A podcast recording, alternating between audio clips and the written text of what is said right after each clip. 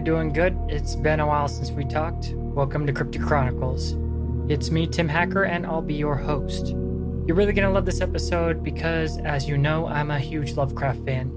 I'm joined by a newcomer to the show, Gabriel Fuentes, as a co host, and he's from the Cryptic Chronicles Facebook group, who uh, he does some moderating, and he's become a pretty good friend of mine. Anyway, this uh, episode is all about the Cthulhu mythos, specifically the Great Old Ones.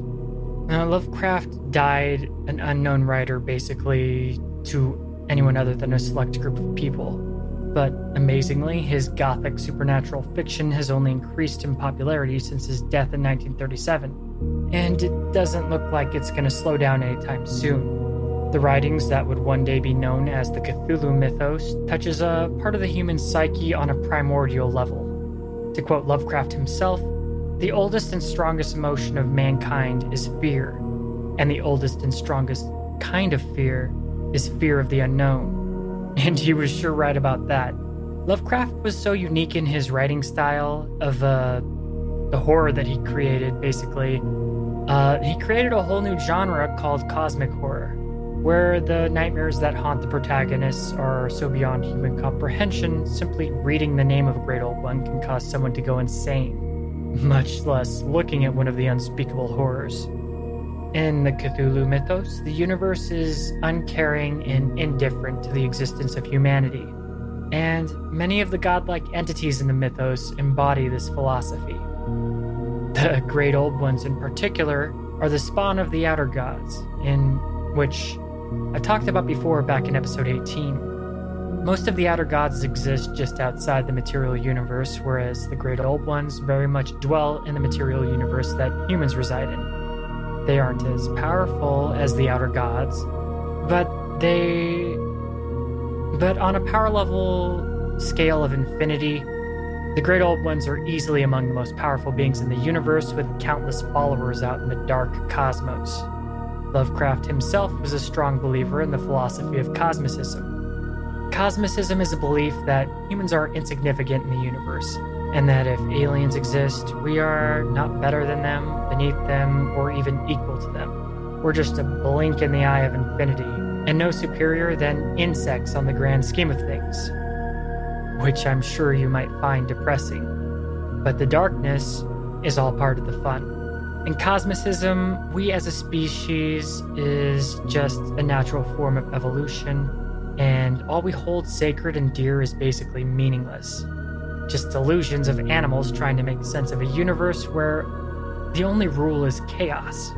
We make up all these labels on everything around us, trying to make sense of an insane universe, and pride ourselves on our scientists and sciences that basically know nothing of the true nature of existence and never will. In the Lovecraft universe, humans were never meant to know much, and never destined to journey far from our rock we call Earth, because our extinction will come long before we can even begin to glimpse the vast expanse of infinity that is the multiverse. In the Lovecraft universe, all priests, prophets, and spirituality in general mean nothing.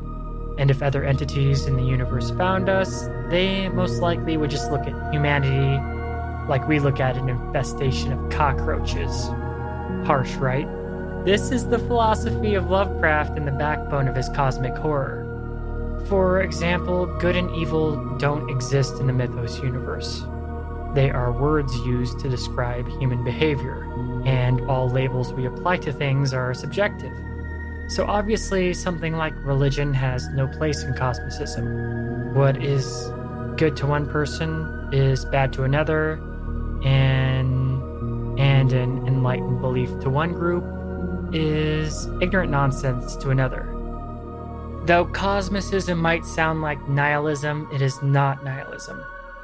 To Lovecraft's philosophy, we can't escape our cosmic fate, but that doesn't mean that we shouldn't try to be great or make something of our lives. But to the mythos, humanity is oblivious to its place in the universe, and that's basically an ongoing theme in Lovecraft's writings. And one day, Cthulhu and the Great Old Ones will wake up and rise from the dark depths of the earth to bring about the annihilation of mankind. And Cthulhu will rule our planet once more, like he did before humanity even existed.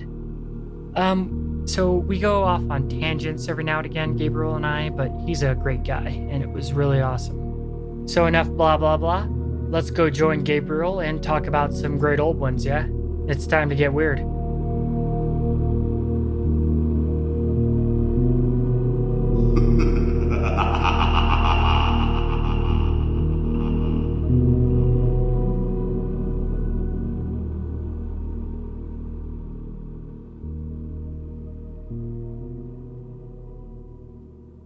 All right, so with me is Gabriel. And Gabriel, how do you pronounce your last name? Because I've only ever seen it in text. All right, it's uh, Gabriel Fuentes. F U E N T E S. Quentes? Fuentes. Fuentes. Yes, correct. How you doing today, man? Oh, I'm really doing well. And how how you been? Good. Welcome to Cryptic Chronicles. I know this is the first time, so you know, be patient, peeps. Thank you very much. Yeah, no worries, dude.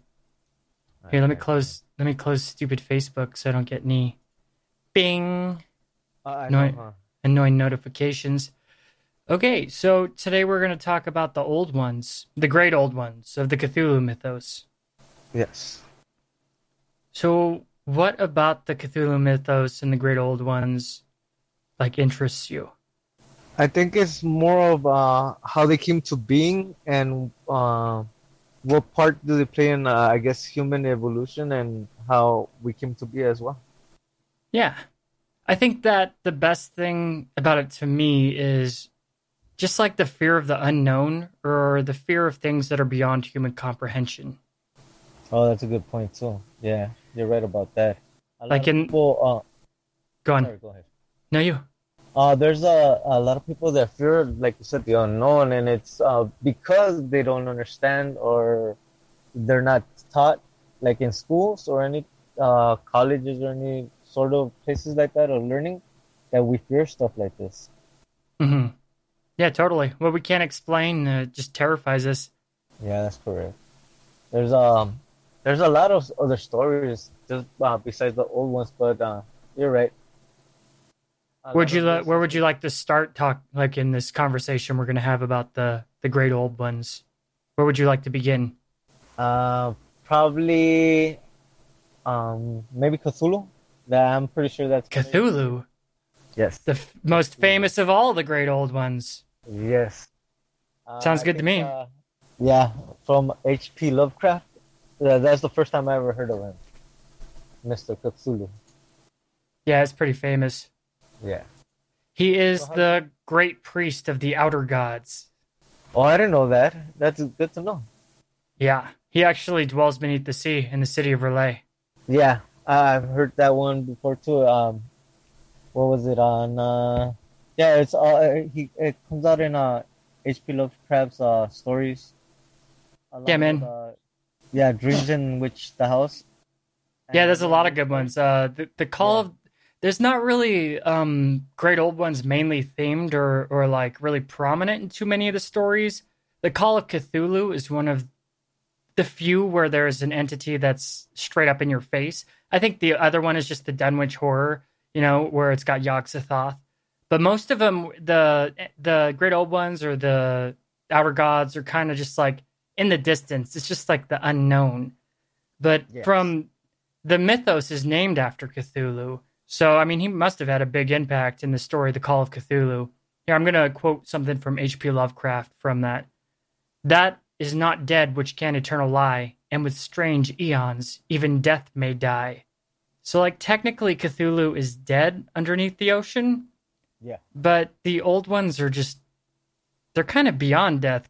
Well, not all of them. Some of them can die. like- like almost like an immortality kind of thing.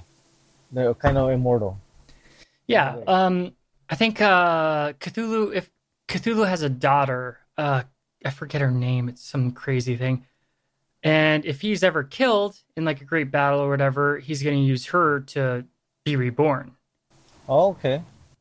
Uh, what is her name? I forget. Yeah, uh, Cthulhu. He's from space, and he crash landed on Earth like a bajillion thousand million years ago, and at one point ruled the Earth and everything.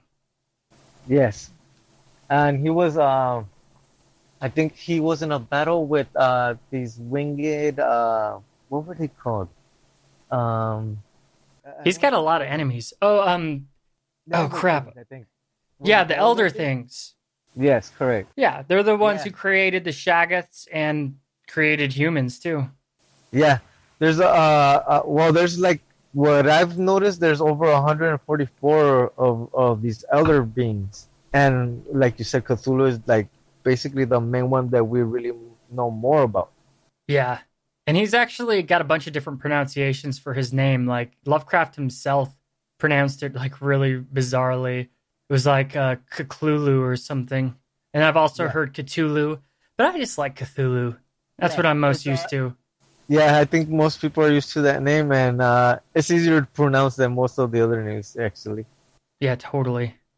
Yeah, I, I was reading into uh, these myths about all these uh, old ones, and there's a 144 that I know of, and I think family with the revelation of writing detailing relations, we have learned that Cthulhu descends from Yog Sothoth. Yog-Sothoth, yeah. Yeah, there you go. Possibly having been born on Bor- Boro in the 23rd nebula. yeah, dudes from space. Yeah. Well, I think most uh, um, life, uh, I'm not gonna say started out in space, but it had to do a lot with uh, uh, how human evolution got started. Yeah, the elder things are the ones who jumped that off. And that's Yeah. one of the scariest things is like there's no like most of the creatures in the Cthulhu mythos, there's no purpose for it. It just is. Like even Yeah. humans, we don't have a purpose. Who knows what purpose we have? We just are. Yeah, that's true. Cosmicism. That's what it's, it's Yeah, a that- philosophy. That's what it's called. Yeah, cosmicism. Uh Okay. cosmic horror is based off cosmicism, which Okay, I didn't was. Lovecraft's philosophy. Yeah, it's a really dark way to look at things. Okay, so some of his offsprings were Gathona. Gath- That's her. That's That's the Yeah, one that- who's who resurrects him if he dies. yeah, and also Yitogta, Sas Omag, and Siti. Yeah, I think that's how you pronounce. it. I'm not good with pronunciation, so Yeah, it's all good. You, nobody can pronounce that shit. Yeah, I It's know. unpronounceable. I, I, I'm pretty sure these are like really, really uh ancient um words. You know? Well, in the in the mythos universe, they're not really meant to be pronounced with human vocal cords. Oh, you're right. Yeah. So you can just pronounce it any way you want. And uh, one of the cool things about the Cthulhu mythos is, is there's no solid canon. Like he left he left the canon open. He even let tons of other writers, you know, everyone knows that. Tons of other writers write about stuff in the Cthulhu myth- mythos universe. And Yeah. the only canon that matters is your own head canon, which is actually really really genius. Yeah, I've I've also even seen them in uh, uh some comic books like um Marvel. I think uh, came out with a uh, uh a couple episodes with him in it. Yeah, totally. Oh, And you can you can see the influence of it everywhere. Oh yes, you you see them on T-shirts. You see them on billboards sometimes. Well, it's like Um, it's in World of Warcraft, it's in Yes. Warhammer 40,000, Warhammer Fantasy. Like there's so many different franchises that are influenced by Lovecraft. That's true. Very true. Did you know that uh, Cthulhu has straight up killed other great old ones before? Yes, uh, they were they had uh battles and wars actually. Well, there was one that was coming to Earth to, to like consume Earth, and he was like, "No way, dude, this is mine to consume," and he ganked Yeah. it. So anyone's gonna destroy Earth, it's gonna be me.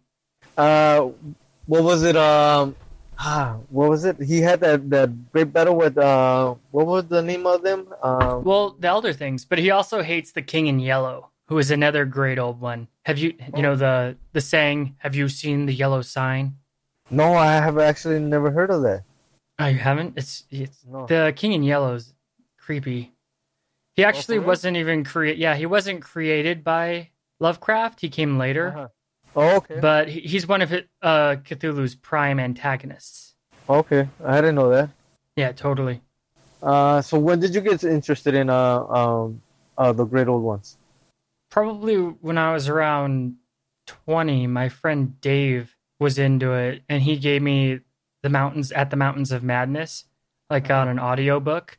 Oh, I mean, I, I've seen Cthulhu and, um, you know, Lovecraft work before that, but I didn't know what it was. I couldn't put my finger on it.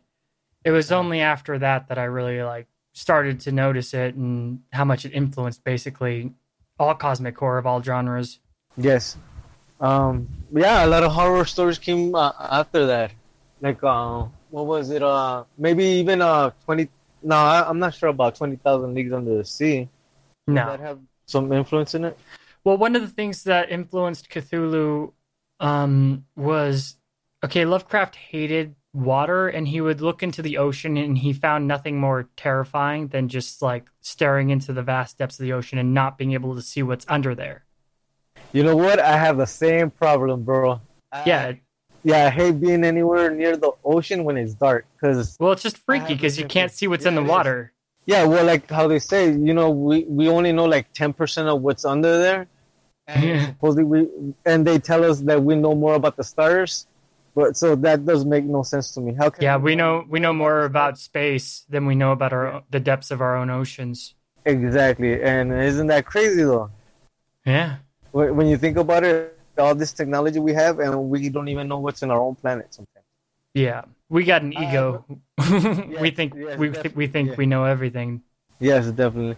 Uh, well, there's been uh, some um, internet, like on YouTube, that they show like under uh, underwater cities. You know, Yeah, totally. they have they have sunk like probably like thousands and thousands of years ago. Who so who knows what's actually down there, or even if there's other kind of beings down there.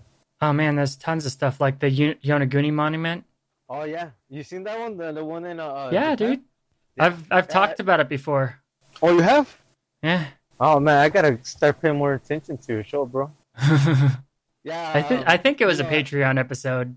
Yeah, Angela uh, told me about the um, how she got started. Also, uh, listening to your show too. So, Yeah, uh, thanks. She wanted to, she wanted to say hi uh, after the show is done. Yeah, So, sure. That sounds you- cool. All right, thanks. I'd love to. I'd love to get like everybody from our group in here. Um, I hope so, bro. Uh, a lot of people have really good, uh, um, you know, stories to tell, especially Yeah. stories. You know how, how creepy that that our group could get sometimes. Yeah, I love it. Yeah, me too, bro. I'm for for you and how it's going there.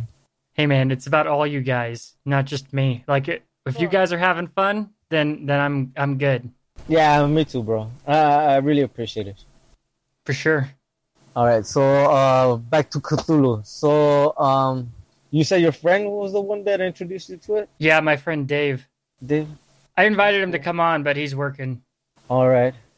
Cthulhu has like insane powers. He's got superhuman strength, nine vulnerability, flight, madness, manipulation, immortality, telepathy, reality manipulation. I mean, this guy's the bee's knees, right? Yeah. Plus, he's a giant. Oh yeah, he's massive. Yeah, he's massive, and plus he has minions. Many, Oh yeah, the Star. Spawn, Yep. which is hilarious because I don't think I don't know what Lovecraft was thinking, but in Call of Cthulhu, he he like Uh-huh. comes up from the ocean, and he, Uh-huh. he gets taken out, like goes back down because he got rammed by a boat. Oh no way! Yeah, it's like, dude, aren't you invincible?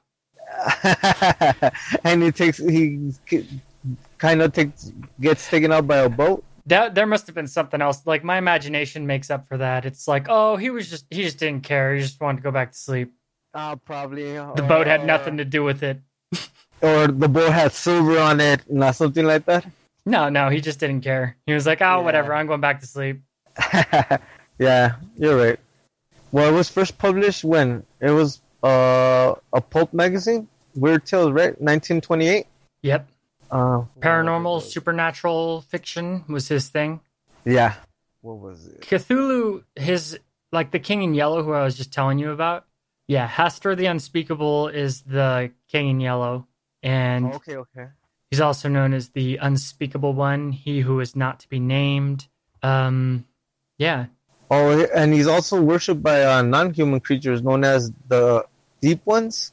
uh, the Deep Ones worship Yes. Hastur. No, no, no, no. Cthulhu. Oh yeah, yeah, yeah, yeah. Totally. They look like him too, kind of. Yeah. Well, They're fish least, uh, people. facial- yeah. There's also a church of Cthul- of the subgenius. It's a parody religion. hmm Includes some aspects of the Cthulhu mythos, such as the elder gods who are led by, like you said, Yog Sothoth. Yog-Sothoth knows all, sees all, and is all. He exists outside of the material universe, outside of outside of space time. What, what would he be like in? Uh, um, I'd say that the only person more powerful than him would be Nyarlathotep, just because he can traverse into all the dimensions and realms, even our own, whenever he wants. Yog-Sothoth can't can't do that. He's locked out. do you think it's uh, possible that a being like this could actually exist in, well, not just in our dimension, and let's say came from another dimension into our dimension, and Yeah, man. I mean, who knows? Like, I, anything's possible. Yes, definitely. I'm one of those people that believes that um, uh, different dimensions do definitely exist. I've seen some strangest stuff in my days. That All I know is I know "Oh, nothing. wow." And you know, there's a Um, lot of like occultists and uh, people into like mystical shit that Uh-huh. actually they say that they can contact the old ones and do rituals and stuff to Yeah. like interact with them, and they actually like get responses and stuff, which is super creepy. That that is creepy. Cause imagine uh, just hearing a voice out of nowhere telling you they're Cthulhu or or you know one of the elder gods, and you know you have to do stuff for them in order for them to come back someday. Yeah, Yeah, totally. Yeah, Well, I mean, kinda- who knows? Like, um, they they just like say that they've done the rituals and and everything to contact the great old ones or the outer gods and stuff like that, and they say that they've had some success, and that has made uh, well, not just that, but a lot of people have wondered if maybe Lovecraft was influenced in a different way by something more than human, because he got a lot of his influences from his dreams so Oh, there's okay, there's see what you people out there who think that he actually because I mean whenever he was asked about it he would always be like no it's all fiction. I wrote it all. It's all made up whatever. Just enjoy the stories. But I mean if you did have a connection to something like that would you ever tell anyone? Everyone just think you're crazy? Yes, definitely. A lot of people would just uh, blame it on insanity. yeah no one would take him seriously anymore. So oh, he no, would just any smart person would just keep it to themselves. But there's people who think that maybe Lovecraft connected to something more, like something. There's something to the outer gods or the the you know the great old ones, Yes, definitely. and they have a I lot think- of archetype uh, archetypes. Sorry, go on. No, I think you're right. I think uh, he might have been uh, um, hearing these entities, you know, talking to him, or even even coming to him in dreams. You know. Yeah, he said that a lot of it was influenced by dreams. Yeah, and uh, and that's how he came. Uh, you know how they looked and how they acted and what their powers were and stuff like that. You know. Yeah, especially Nyarlathotep. He he had like pretty profound dreams about that guy. Oh, he did. I I, I wasn't sure about that one. Yeah, Nyarlathotep Do you know who he is? The Not sure. crawling chaos. Oh, Um, he's an, he's he's an outer god. Okay. I, He's I not it. at- Go on. Sorry. I was looking into um like I told you uh, there's over 144 that I've seen and each one has a specific uh like realms they control over, you could say, and Mhm. powers and uh, minions. And yeah, and how they influence uh, Cultists. humanity. Yes, how they influence humanity and wars between them and uh just traveling dimension to dimension even sometimes like you said uh uh swallowing whole planets destroying Oh yeah, planets. totally. Any anything's game in in the cosmos in the mythos Yeah. universe. we're just uh yeah, we're insignificant human beings in in that universe. yeah it's like ants to what uh what would it be uh Basically, just ant- insects. Yeah, yeah totally. We're just insects. We're just a blink in in the existence of like beings that are immortal and beyond our comprehension. Well that's basically how sometimes it is even uh, uh in um in religion you know it's Yeah, like, uh, a lot of people uh, tell us well, certain things about their religion, and we we sometimes we tend not to believe it, even though we don't really know what's the truth. maybe there is no truth. That would go with the, the Cthulhu mythos. Yeah, true. Or if there is a Um, truth, we'll never know it because our brains aren't capable of comprehending it. Yeah, until uh, you know, I, I say the way I think about it is the way we'll actually know is when we're complete, and when I mean complete is when we make when we meet our creator. Uh, as far as for me, you know, Uh, that's interesting. Yeah. and and I'm not talking about like uh, a Christian thing or a Muslim thing or any of those other religions. Personally, to me, God is everything. He's the creator. You know what I mean? Yeah. So uh, to me, um, mm, anything that's sentient uh, has a right to exist, basically. I don't know if Cthulhu would agree with you. Ah, I think that things I only exist to please him. You know, like one of the main ways that he talks to people and influences people to become cultists and do his will is through dreams. Yeah, I actually was reading up on that, uh, and that's how it got most people to. Uh, uh, how can I say it? Uh, To follow him. people- Yeah, the more people he gets to follow him, the stronger he gets. The I, I think that's um, you know what that kind of came out in. Uh, have you ever seen um, what's that one movie called? Uh, it has to do with gods also. Mm, Which one? what's that? But it's, there's Uh, just so much to do with dreams with Lovecraft. It's pretty fascinating. Like there's even a realm called the Dreamlands, and every world like has its own dreamlands basically. And it's like an alternate dimension. Nyarlathotep rules over ours, or at least he protects it. Yeah, Neo Neo Hotep. Nyarlathotep. There's different ways to pronounce it. That's just the way I like to pronounce it. Okay. The crawling And- chaos. He's the one who plays humanity like a chess game. All right, all right. And, and that's the crawling chaos. Yeah.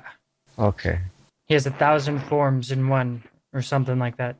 But he's probably Wow. one of the most fascinating of all because he, unlike a lot of the other entities in the Mythos universe, has a personality. Okay. They're just So not he- some cosmic. Ho- well, he is a cosmic horror, um, but he's he he can be somewhat understood. So he's more of a uh, more personal, you could say. Yeah. And, uh, Yeah, and you can reason with him, and um, maybe if you're lucky, he won't make you go mad and die a horrible death. well, who knows? Maybe we're all mad, and you know, this is this is just a dream we're just having. You know. Yeah, I'm sure that Lovecraft might somewhat agree with you, or at least be entertained by that notion. But um, one of the the coolest great old ones I think is the one I was talking about earlier, Hastur, who I just mostly just go by the King in Yellow. Here's a quote from the Whisperer in the Darkness. I found myself faced by names and terms that I had heard elsewhere in the most hideous of connections Yuggoth, Great Cthulhu, Tsathoggua, Yog-Sothoth, R'lyeh, Nyarlathotep, Azathoth, Hastur, Yian, Leng, the Lake of Hali, Bethmoora, the Yellow Sign, the Morcathulos, Bran, and the Magnum Innominandum, and was drawn back through the nameless eons and inconceivable dimensions to worlds of elder, outer entity, at which the crazed author of the Necronomicon had only guessed in the vaguest way. There is a whole secret cult of evil men. A man of your mystical erudition will understand me when I link them with Hastur and the Yellow Sign, devoted to the purpose of tracking them down and injuring them on behalf of the monstrous powers from other dimensions. So Hastur is kind of a dick. Ah. His favorite form is to be just a man with a, a yellow robe and a yellow mask. You know what? That sounds familiar. I I've seen that somewhere.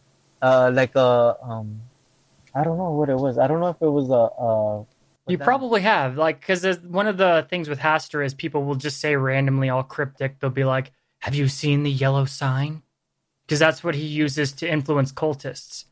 Okay. Like, if if you like- see the yellow sign, then you're uh-huh. automatically like influenced by Hastur. He has a, a- Okay, a- but- yeah, he has like all his grips in your psyche. I seen the yellow sign. Actually, I have it right here in front of me. Have you seen the yellow sign? so I know what sign you're talking about. yeah. Well, he's the he's the spawn of Yog Sothoth and the half brother of Cthulhu, and he mm-hmm. has a bunch of other avatars, like a lot of the great old ones. But I mean, Cthulhu just really hates him. They hate each other. So the they're the main rivals, you could say. One of them, because I mean, I don't think Cthulhu really likes anyone, other than maybe Azathoth. But he's still a priest of the outer gods, so I mean, he, he I'm sure he has reverence for them. But Cthulhu is more a force of nature than you know a person with a personality. Uh, he he just basically is running around doing whatever he wants, and you know, basically nothing's gonna stop him from doing it. Yeah, and it's not really evil or good because those are human notions. I mean, a shark isn't evil. A shark just feeds. Yeah, a shark's just a shark, you know. You can't Uh, put morals on something that is beyond human morality, yes, exactly. which is another wa- reason why they're so horrifying. The outer gods Oh yeah. and the Yeah. great old ones, because of their indifference. Well, yeah, they just see us as petty things, you know, to toy with. Well, Yeah, if even that.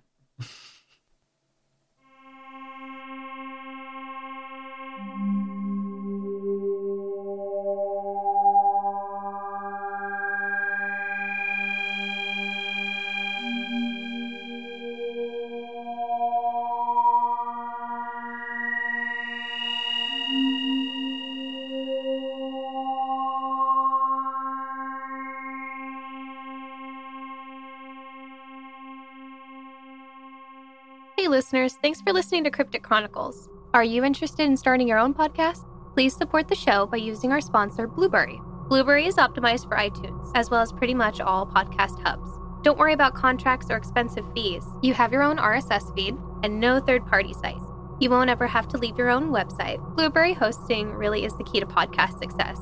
Try it for a month free and a month of free podcast statistics by going to crypticchroniclespodcast.com. At the bottom of the homepage, you'll see the Blubrry links. By going through us, you'll really be helping us out. Also, make sure to support the show by joining the Chroniclers Vault. By supporting us on Patreon, you'll have access to exclusive bonus episodes. The more financial support we get, the more content we can produce. Anything will help, so if you can't afford the Chroniclers Vault, simply donate whatever you can, and we would greatly appreciate it.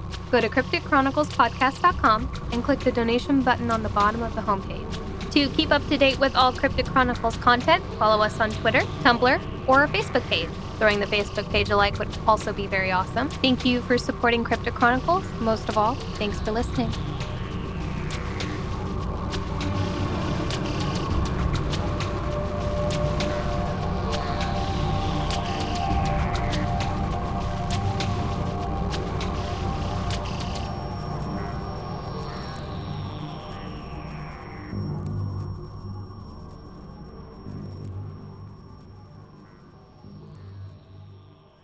About Dagon.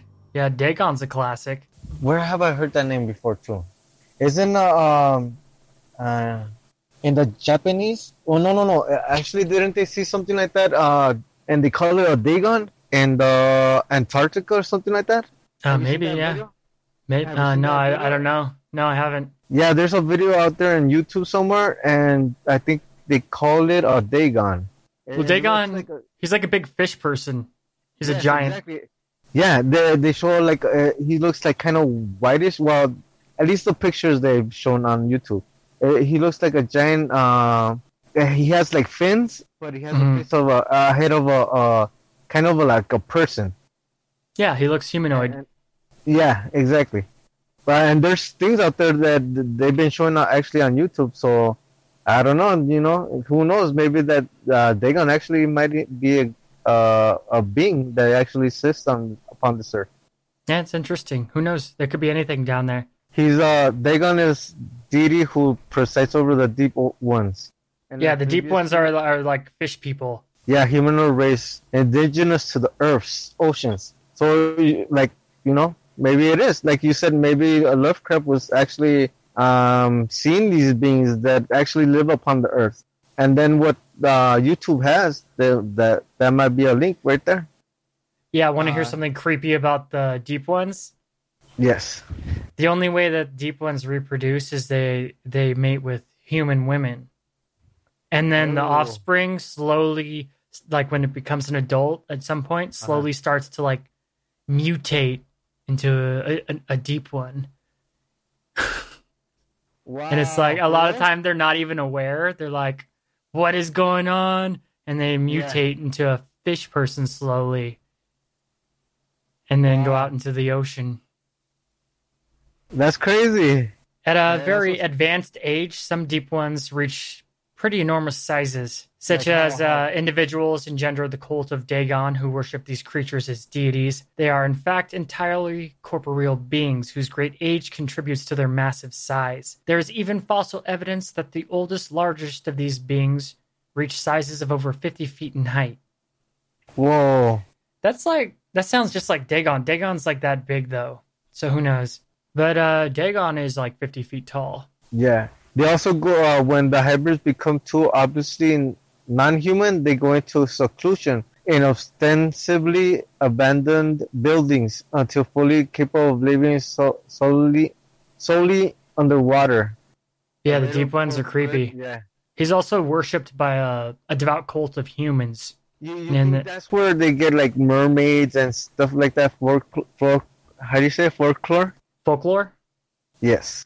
Uh, maybe. Right. Oh well, he seems like he's immortal, and that uh, that's basically because he he hangs out with the Star Spawn, who actually serve Cthulhu. And so well, Cthulhu's way more powerful than Dagon. Dagon's still a great old one, though. Oh, yes, yes. How about the Nug and Yeb? Nug and Yeb. Oh, Yeb, Nug and Yeb are sons of Shub Niggurath. Shub-Niggurath. Yeah. Yeah, out of the eons. They are twins born from her mating with her husband. They were spawned on the Doom Nebula of I can't pronounce it. Slirkaroy? Yeah, that works. Slikaroy. hmm According to another account by Avon, the Adrenus. Just the, Man, whatever pronunciation you say is is perfect. Okay. The Adrenus Sakutu split into two, become male Nug and female Yeb. Wait, so yeah, Nug and Yeb were one entity that split off into two? Yes. So Nug is the parent of Cthulhu. Yeah, I knew And that. Yeb- yeah. Oh, okay. And Yeb is the parent of Satwa. Yeb spawn. Yes.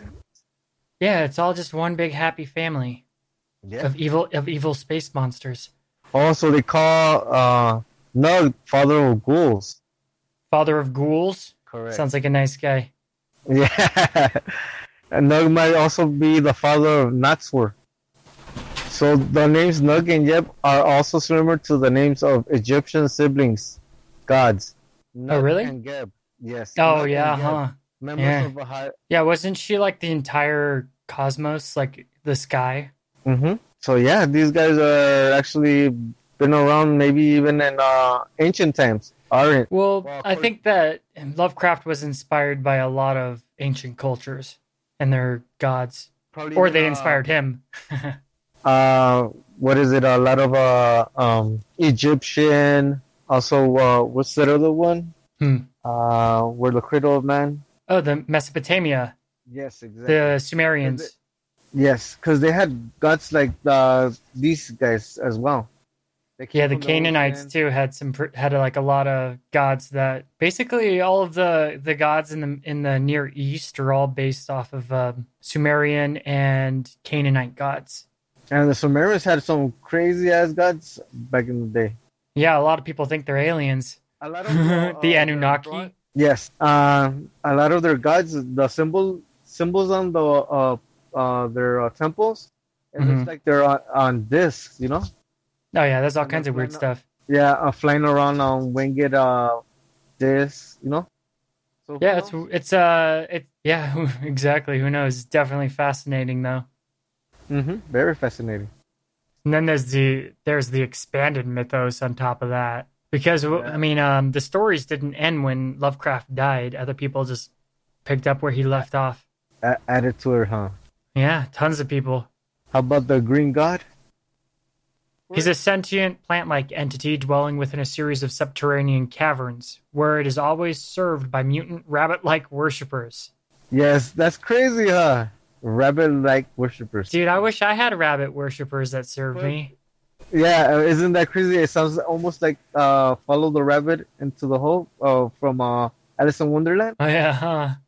That's of, pretty right? weird. Yeah. That is pretty weird. Well, yeah, the mythos is totally intergalactic and interdimensional. Yeah, that's that's what I think. That's what I find more more interesting about anything. Uh, that it's uh, dimensional as well. our our own uh, cosmos, but from other well, other realms, you could say. Yeah, even dreams. Yes, exactly. So who knows? These guys could be coming uh, or uh, becoming reality because of our own uh, uh, dreams, you know? Well, there's definitely people who think that the Cthulhu Mythos entities are, in a way, real. Yeah. From a certain point of view.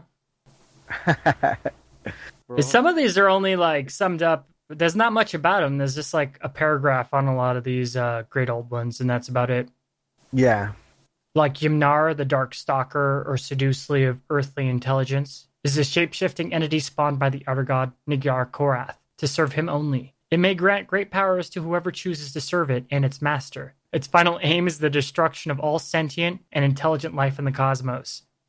Oh shoot! Damn, that guy's real. Ymnar's not messing around, dude. Yeah. And then we have Atlach-Nacha from the Seven Geases.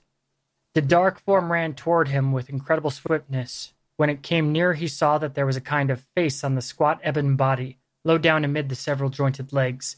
The face peered up with a weird expression of doubt and inquiry, and terror crawled through the veins of the bold huntsman as he met the small, crafty eyes that were circled about with hair. So, uh, Atlach-Nacha is just like a spider entity, also known as the spinner in the darkness. Oh, wow. So he's like a, a like an arachnid, you could say? Uh, yeah, I think it's a she, but um, okay. the, she's the spider god. All right, so there you go. Yeah, she resembles a spider too, like a really freaky looking spider, but with a, a human face, which is uh, charming. Yes, and um, uh, especially if you would see her in the distance and you, you see the fish and you're like, oh look, I'll go talk to that girl, and all of a sudden, wham, spider web, bro. Yeah, it's a bad day. Um, apparently, um, she came from Saturn with uh, Tsuwagwa and dwells in a cave beneath the moon of Ludamalath. The moon of. Say that again? Vermuradalath. Okay. I can't pronounce this. Yeah. I, I, can pretend like I know, though. I know, I know. And from the now extinct Arctic kingdom of Hyperborea.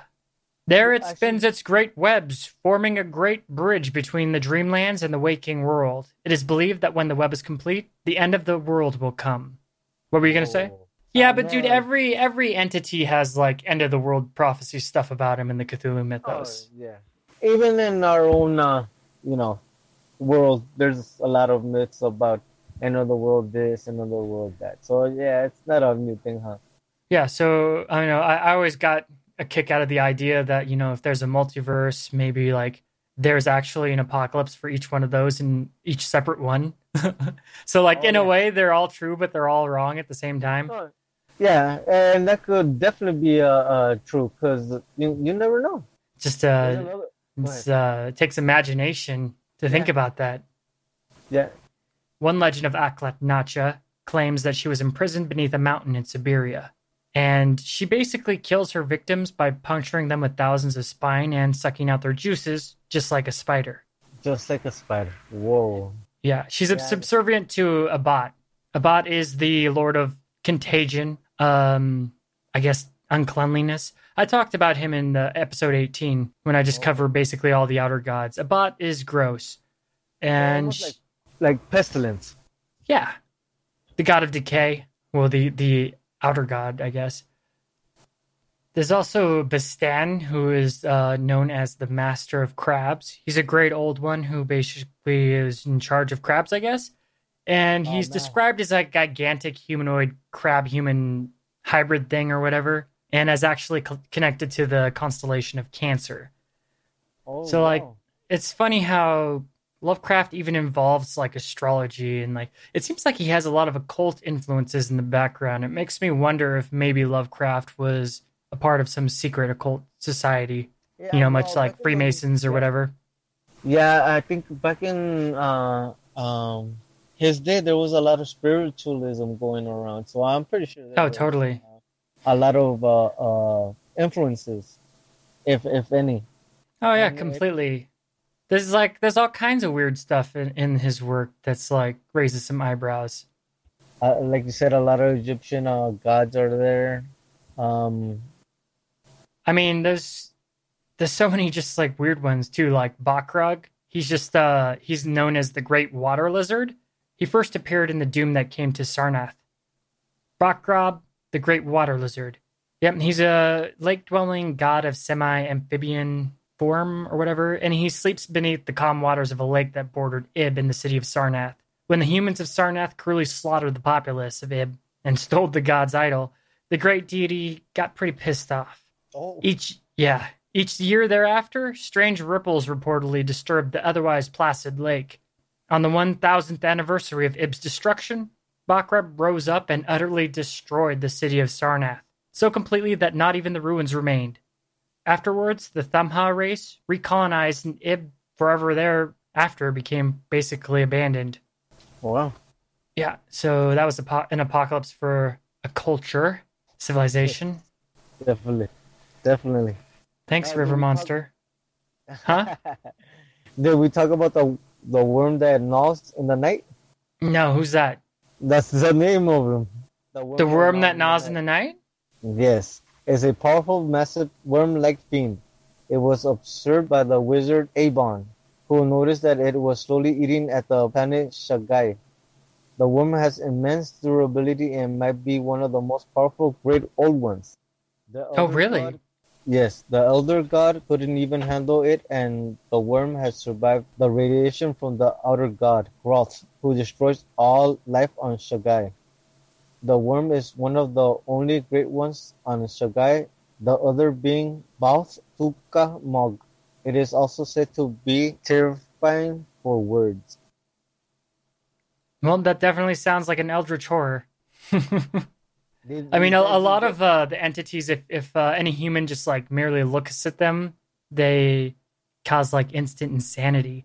I mean, there's people in the mythos who they just like read a name of one of the the entities and just went crazy. or even like- just heard of, Yeah. it, or even a sound of them and just went completely mad. Yeah, like the Necronomicon that comes from the Lovecraft mythos, and you know, there's there's movies on it, The Evil Dead, but Oh, it's yeah. bas- basically can cause the same kind of havoc as you see in the movies, Oh yeah, definitely. except without the slapstick humor in the third one. oh, which one was the third one? It's uh, uh Army of Darkness. Yes, there you go. And it's like man, so love- silly. I- yeah, I love that movie though. I love it too, but it's just like so different than. I mean, The- I love them two. all for different reasons. Yeah. But yeah, there's uh the Necronomicon comes from the mythos. Oh, I didn't know that. Yeah, I, I thought it, I thought it was uh based on like uh somebody actually trying to uh, create a book of dark arts. Well, I mean, I'm pretty sure that he was influenced by the Egyptian Book of the Dead, but Uh, no way to prove that. It seems similar though. yeah. Although the Egyptian Book of the Dead is actually not really dark, I guess. It's just uh it's more spiritual than anything. And it's got a lot of positive stuff in it, but it still is about the underworld and stuff, so I guess it's pretty dark to some people. Yeah. Like like we were talking about uh people whatever people don't understand find it uh either um dark or you know just don't want to deal with it. Yeah. They don't like their little boxes being shaken. Ah yes. Yes, definitely. Don't rock Yeah, the boat. I- exactly. I, I have no idea why people just don't want to ex- you you can say expand their minds, you know? Well, I, don't, I think that, I mean, I'm, I'm not trying to sound like arrogant, like I know anything really, but I think that there's people who are meant for that kind of thing, and there's people who just aren't, and that's fine. Yeah. You know, it, it takes both sides to, in basically anything. You know, you, you, if one thing exists, you got to have its opposite, That's true. That's true. and that's like goes with infinite shades of gray, like all throughout everything. Yes. Uh, So- like uh, Go ahead. No, you go. uh, like the way I see the world is, uh, you know how a lot of people tell you, oh, well, I'm not sure if they have told you, like, pick a side. What do you want to be, good or evil? Good or evil? What? why can't you just be both? You know? Why Yeah. can't you just live and just you know live your life how it's coming? Well, the funny thing is, is that most people are a mixture of those things, leaning one way or the other at various times in their life, depending on what's going on in their life, what their moods are. Like, there's a lot of good people that you know, quote unquote, good people who did some pretty gnarly evil stuff when they were pissed off or sad or oh, whatever. Oh, yes. Yeah, Uh, but people a lot of- just don't like to think about it. Yeah, a lot of people even do crazy things out of love, you know? Yeah, And Like, and love's supposed totally. to be one of the most purest things. causes madness, just like Yeah, Gabagag. It actually does cause madness. Gabagag Uh, is the also known as the twice invoked, and he first appeared in at the Mountains of Madness. Oh wow! I, I you know what? I need to get those books, bro. Uh, Um, I would know, listen uh, to the audiobooks. the audiobooks. Yeah, I mean, because you can just like do that while driving or doing chores or whatever. yes. Plus, uh, uh, it's easier on me on the uh, pronunciation of these words. Yeah, I mostly I don't think I've really read any Lovecraft like literally read it other than just like go Google researching or whatever just for fun. Yes. But yes. I've listened to the audiobooks, which is pretty entertaining. Yeah, Oh, but go, the- go Huh? Go on. Go ahead. Uh, how about this one? His name is Crom Cruach. The bloody crooked one is likely a giant worm on a dragon-like creature. God mentioned in Dr. Dee's Necronomicon as a lesser concubine of or Shub-Niggurath. Shub-Niggurath. Yeah. Go on. Shub-Niggurath. Crom Cruach is said to lie under a Stonehenge. His cult believed him to be all-knowing. In the Hyperborean age, the grim god Crom hmm who is probably Crom. Yeah, I know who Crom is. Crom. Yeah, Yeah. from from Conan the Barbarian. There you go, exactly. Well, how did he say? Oh yeah, God Crom. Crom. Okay, so in the age of Crom, Hilariously, Conan the Barbarian and the Cthulhu mythos exist in the same universe. you you know what I mentioned? Yeah, I think there was a mention of that, or even a hieroglyph of uh of um of Cthulhu, at least his face, in one of uh, uh the scenes, isn't there? Yeah, they the two authors who wrote it Uh-huh. were I mean, you know, Lovecraft. I forget the guy's name for Conan the Barbarian, but they were they were buddies. Oh, So wow. yeah, they they dipped in each other's universes. Oh, that's good. Mhm. Okay, so uh, public face of Crom Cruach was worshipped in Cimmeria. So there you go. Later, he was worshipped by the Celt in Ireland. It's said that its worship was ended by the Saint Patrick, who destroyed the cult sign with a hammer. It posed a pre-Christian deity to obtain the souls of children and deceive his followers. There you go. Thanks, Saint Patrick. Yeah, thank you. Well, isn't that uh, kind of like uh, you know how St. Patrick also uh, got rid of all the snakes? He uh, did? Ireland? Oh, I don't know. Was- That's cool. Yeah, he's supposed to be one of. So what? Uh, so that might link those two together. That that uh, what is dragon looking thing? Dagon? No, no, crown crouch. Oh yeah. No, there's a, a giant worm or dragon, and you know how uh, uh, Saint, sorry, sorry, Saint Patrick was actually the one that got rid of the snakes, so that kind of links those two together. That's cool. Snake, and yeah, snake representing a dragon, you know. hmm And then we got Gloon, who is also known as the corruptor of flesh, master of the temple. Gloon is basically described as a slug like abomination, though it usually hides its true nature through the glamour of a beautiful Dionysian statue. There is a homoerotic element to mankind's fascination with Gloon's false appearance. Gloon appears, though is unnamed, in the author Molly Tanzer's novelette, The Infernal History of the Ivory Bridge Twins. In this tale, he is served by dolphins, which is pretty cool. His uh, picture, yeah, he's got dolphin servants. It's, who doesn't want that? Wow. Yeah, exactly right. Especially hearing the uh, hearing their songs. What? The, oh yeah, ooh. Yeah, yeah, that would drive me insane. Actually. Dolphins are awesome. Oh no, they are. But you know, j- imagine just hearing that constantly, constantly. Yeah, That's know. true. That would suck. Constantly hearing dolphins, Yes. that'd get old real quick. Yeah. I need some speech, people. Some human, some human to human conversation. So another great old one is Sebek, who is uh yeah, he's the crocodile god. Okay.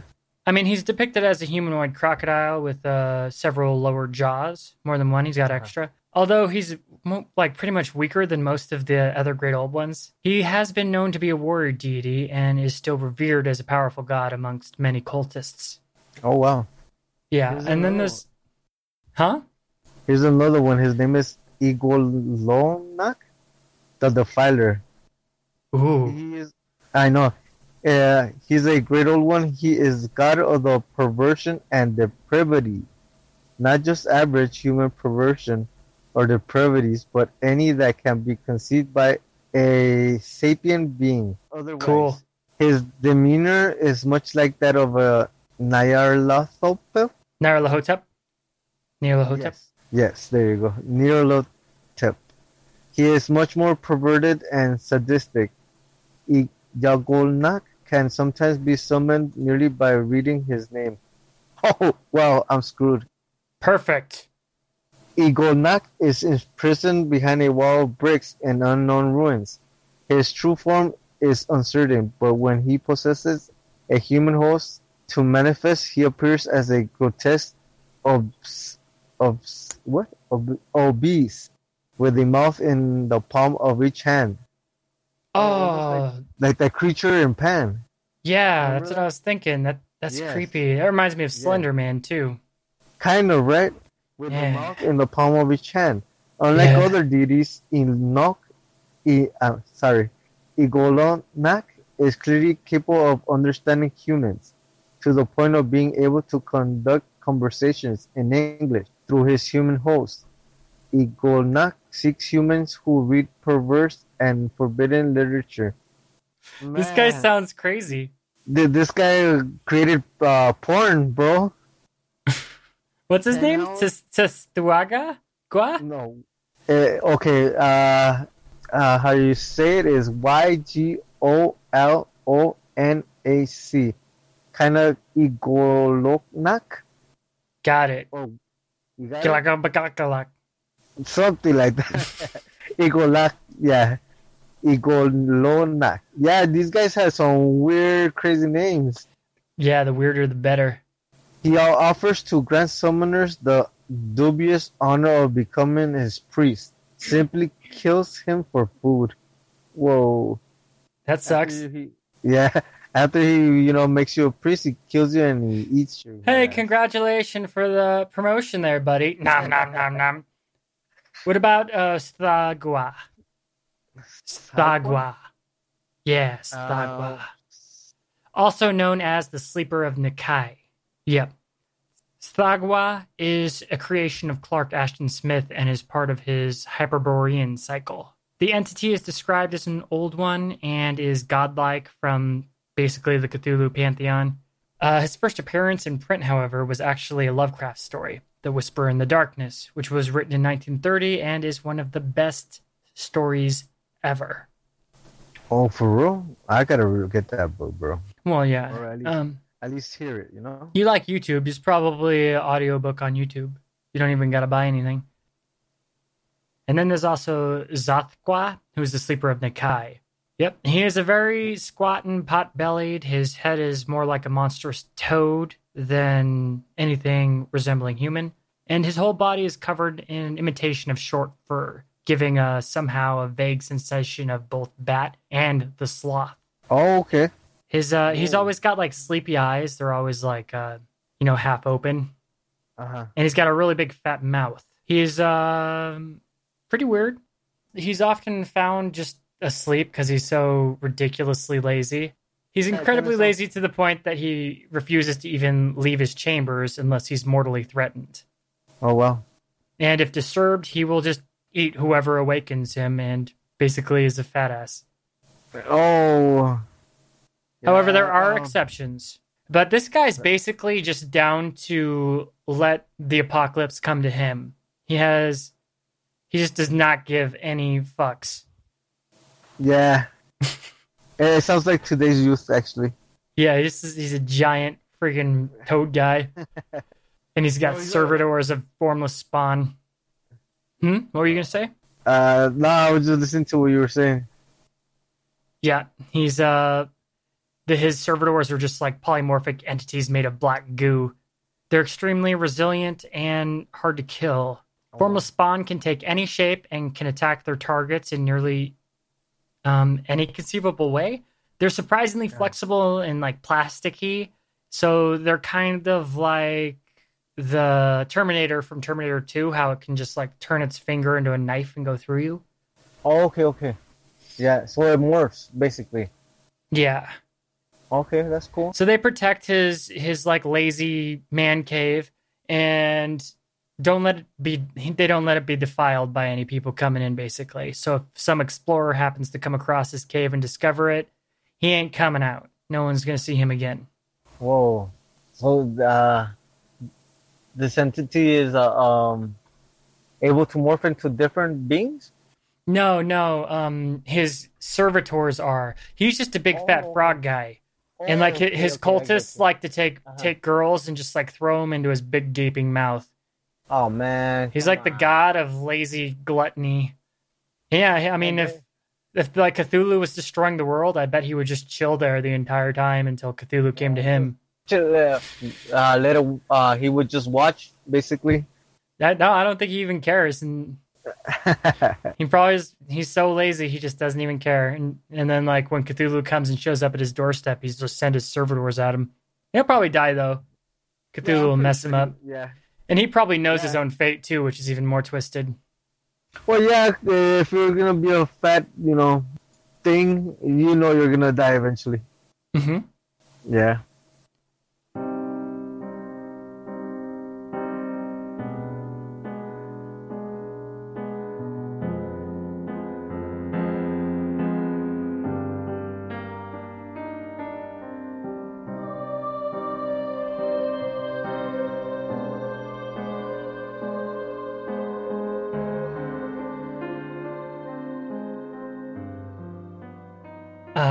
Right, that's all for today's episode.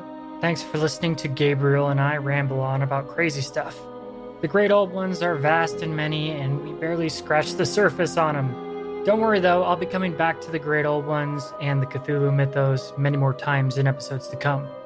I really enjoy having members come on once in a while and helping me co host to do an episode. It's pretty fun. I hope you enjoyed it as much as we did.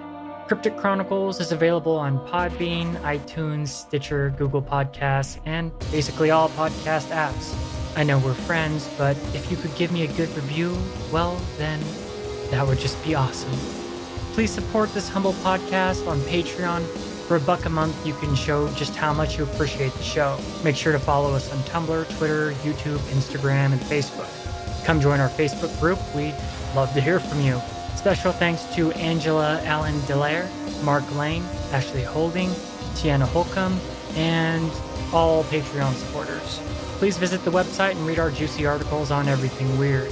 If you have any of your own stories you'd like to share, anything you'd like to contribute, or any ideas of what cryptic stuff you'd like to see covered on the show, then please email it to crypticchroniclespodcast at gmail.com.